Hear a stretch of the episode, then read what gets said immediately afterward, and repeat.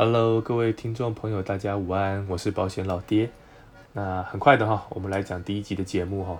趁老爹现在还很挺的时候，帮大家多录几集哈，不然我怕一忙之后又拖下去了。OK，那今天我们来聊第一则新闻哈。这则新闻是刊登在上个月月底，好，所以是很新的一则新闻哈。八月二十九号，《经济日报》A 四版，好，提到关于劳保年改启动将溯及既往，哦，这是它的标题。好，那先跟大家聊一个观念哈，就是老爹不是说法律不溯及既往吗？好，有没有？就是这是很多人的认知嘛。那对一半，哦，的确，哦，法律不溯及既往，but，哦，but，法律可以让法律溯及既往。这样大家懂我的意思吗？好，所以不要不要以为法律永远不溯及既往哦，我可以用法律让法律溯及既往。好，这就是这就是这就是呃我们政府的运作方式啦哈。OK，那其实在这则新闻出来之前，我们大概都已经知道会方向往哪走了啦，包含说及既往，这是这是我们都已经预测到的哈。那分两个部分来讲，第一个哈。呃啊啊，就是年纪这些人一直在领啊，你知道吗？年轻人现在领，问题是年轻人领不到嘛。好，那都是都是已经退休人在领啊。那如果我不砍你，那我要砍谁？好，同意吗？好，所以不说及既往，那那就没有修法的必要性了。好，这是第一个。那再就是，呃呃，一百零七年军工教修法的时候就已经溯及既往了，不然为什么有那么多的的那什么壮士？哦，爬窗户啊，跳下来干嘛的？哦，因为老爹办公室就在立法院隔壁哈，所以那阵子呃，就是就是还还蛮热闹的哈。对啊，那一样的意思嘛。军工教我砍年轻人干嘛？年轻人现在又领不到，哦，那重点是老人在领啊。那我不砍你，我砍谁？哦，所以当时在军工教修法的时候，树立了几个典范哦，一个就是说及既往，另外还有一些啦。哈，所以今天的节目，老爹会直接大胆的带大家预言，就是未来。劳保年改的方向，那也不是我会算命，而是本来就是我们就是知道他会用军工教的那一刀一样去砍劳保，好，那也公平嘛，军工教都挨挨了这一刀，劳保没劳工没道理挨，这样讲也也不也不完全对，因为其实两者的薪水是不一样，它的计算的方式是不一样，这是题外话哦，因为军工教是用本分，呃，军工教是用本俸嘛，本俸嘛，那可是劳保最高最高不就四五八零零吗？而且四五八零零还不多，领到四五八零零的其实不多。很多劳工，像我那天去接小孩放学，就看到那个那个外外面有人在施工啊，那都是都是都是这在大太阳底下，然后在钻地板啊，干嘛开怪手这些。那这些人的劳保薪资，我不相信他有四五八零零啊。可是他们他们却是用劳力去换的，你知道吗？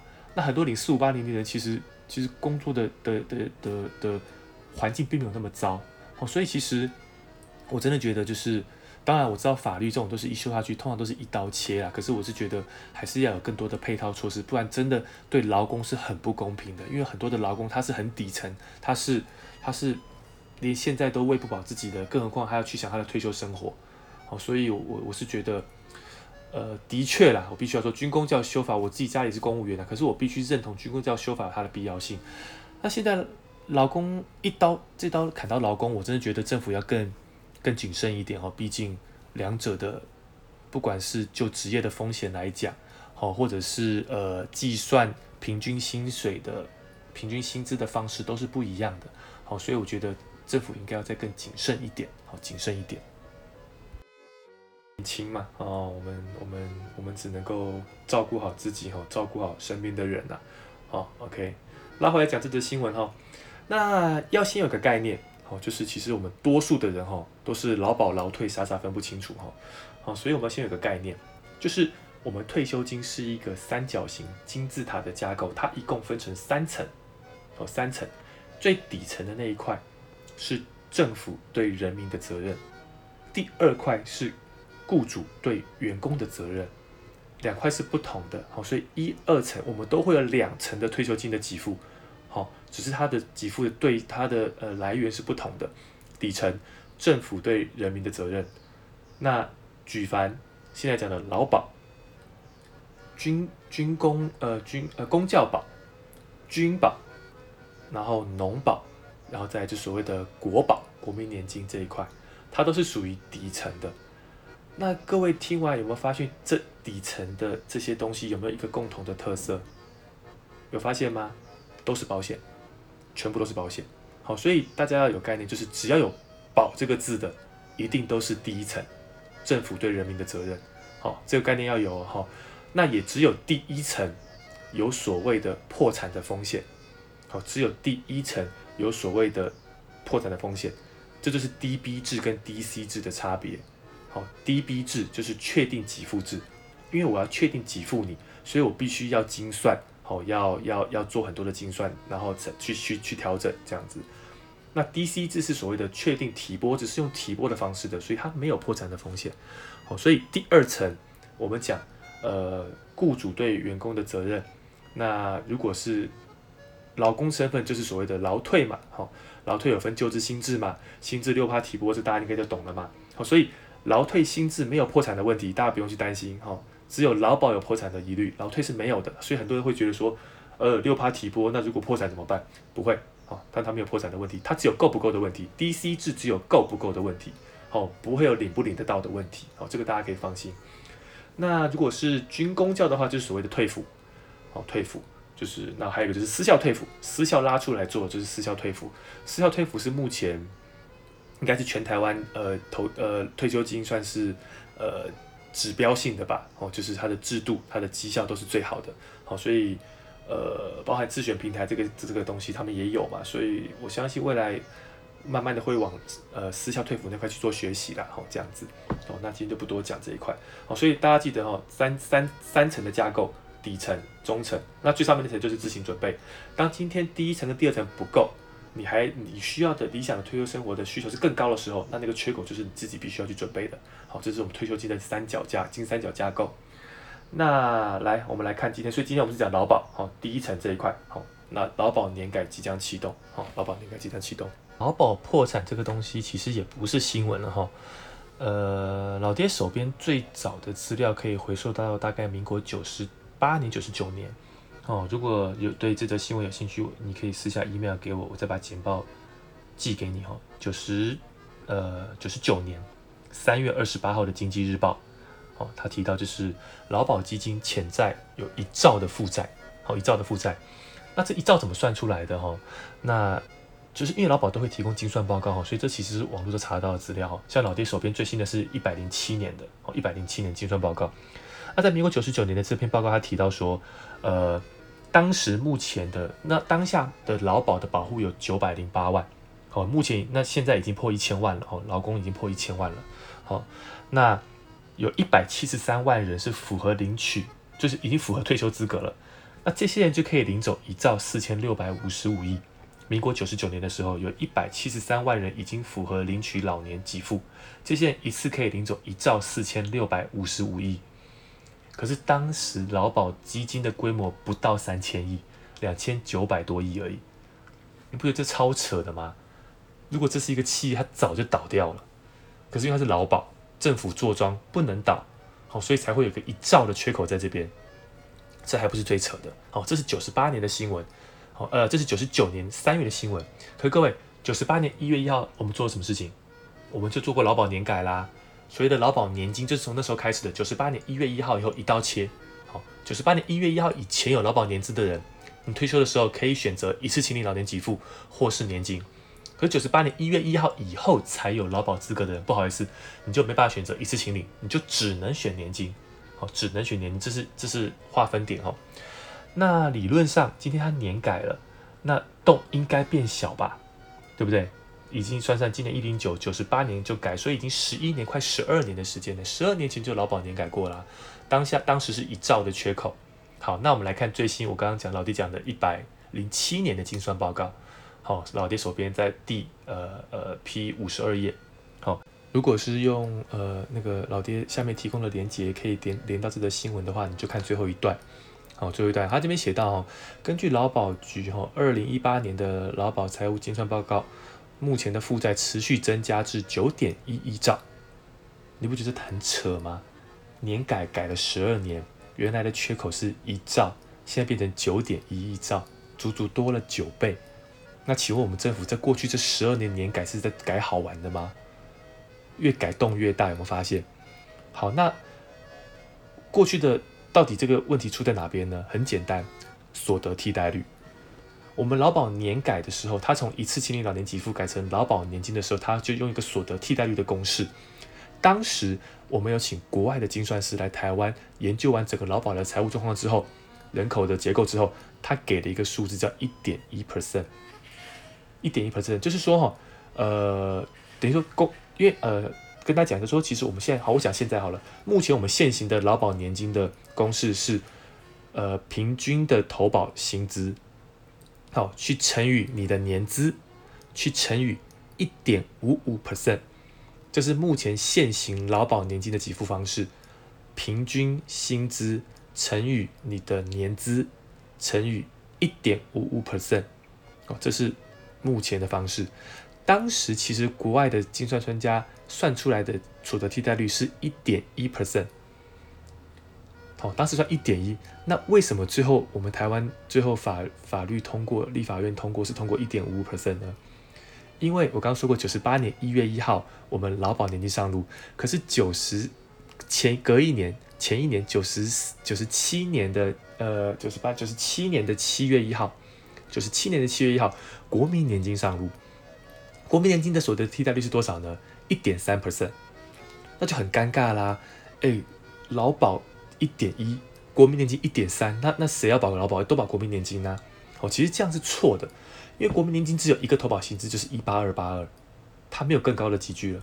可是劳保是从两万三千多到四万五千八，哦，所以它的 base 是不一样的，所以不能相提并论。可是我不知道为什么，就是好像就是很怕很怕劳保改出来没选票之类的吧？哦，所以送立法院送审的时候就直接送一点三了。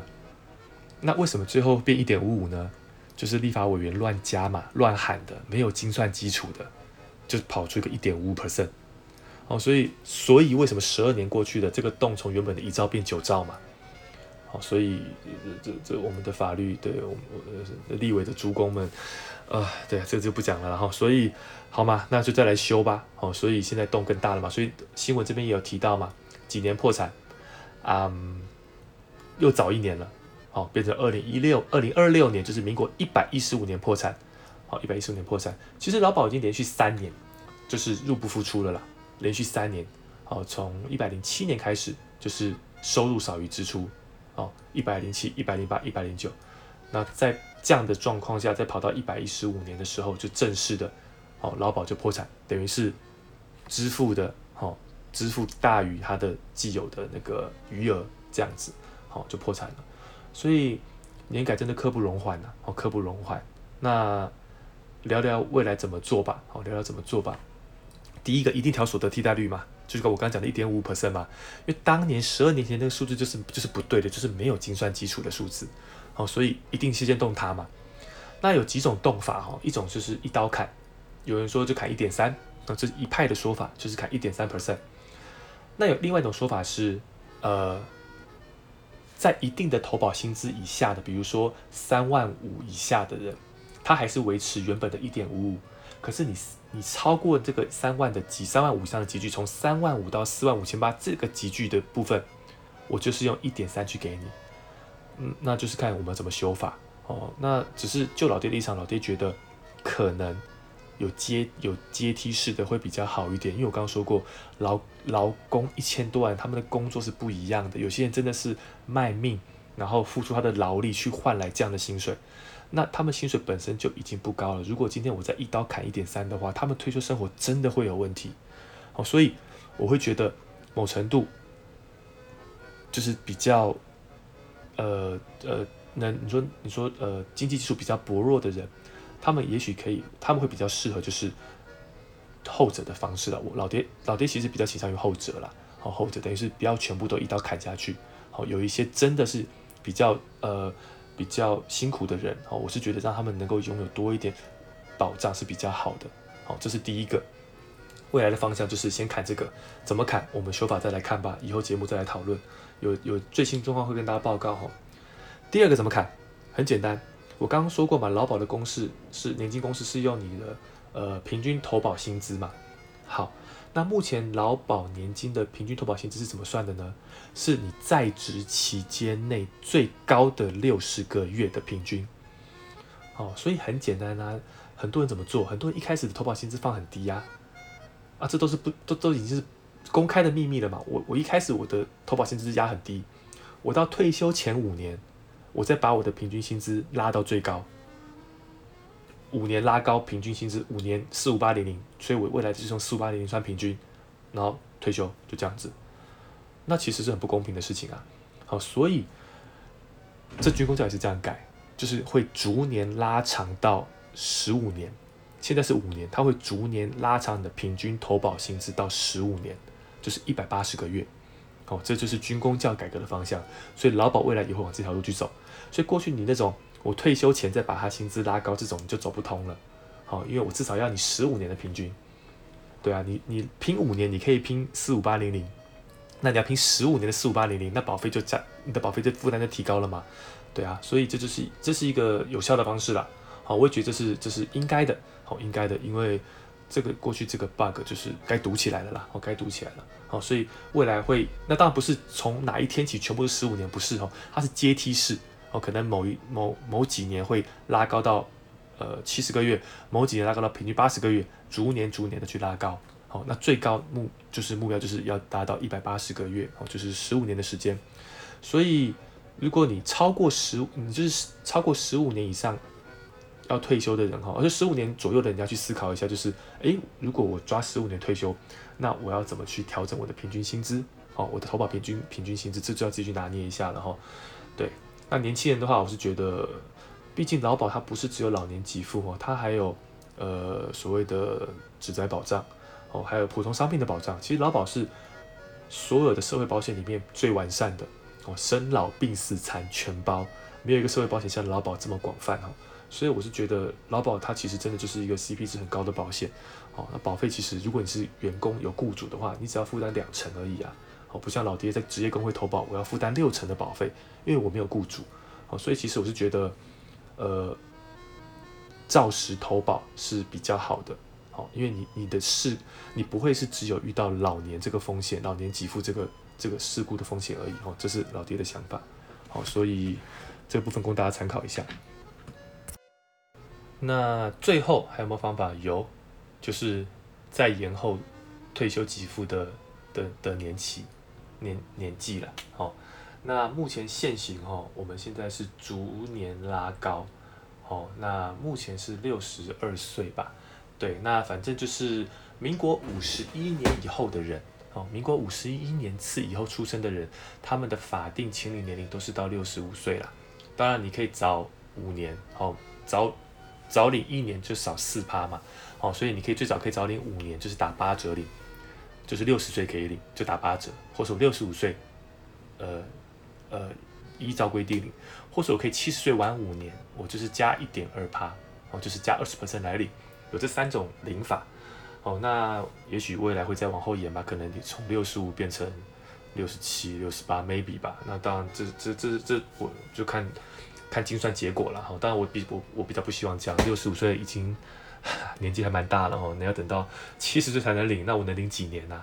好，对不对？好，所以所以这就是这就是未来的方向。好，只是怎么怎么法要怎么修，那就是只能够继续追踪了。好，继续追踪了。OK，所以。今天是跟大家讲这个些哦，最后补充一个，这个给大家简报提到哈，就是政府已经连续三年了吧，呃，今年第三年，就是宣誓性质的的用提编列预算的方式补了两百亿到劳保，好，前年跟去年都两百亿，今年好像是要拨两百二十亿吧，好，就是要来资助劳保，而其可是其实这个效果其实就宣誓效果比较大，因为其实如果你看了那个。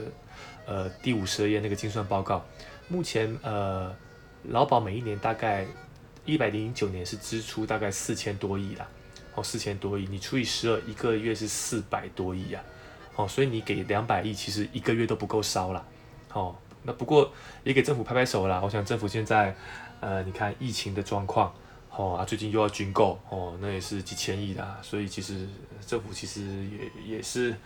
有他的压力哈，所以其实他做这件事情其实也是宣誓要要照顾劳工啦，照顾劳工，那这点还是值得肯定哦。那所以呃未来哈，未来怎么再怎么会有更多的关于修法的进度哦，老爹会再透过这个节目跟大家做报告。那今天就先分享到这边，好，那呃呃，我在我在这个节目的首页有提供一些连接哈，包含我自己的脸书的社团哦，还有就是部落格。脸书社团我没有设公开哈，那如果想加入的，就是就是记得回答一下问题，告诉我你是在哪边看到的这样子。哦，那还有就是呃我自己的 email 哦，所以有什么想要问的问题，也可以透过 email 跟老爹联络。最后就是。promote 一下我的插画家哦，以令哦，她是我学妹哦，那我的插画都是请她负责的哦，所以可以看看她的作品哦，如果有什么需要也可以找她。OK，好，那我们今天讲到这里了，我们下一期再见，拜拜。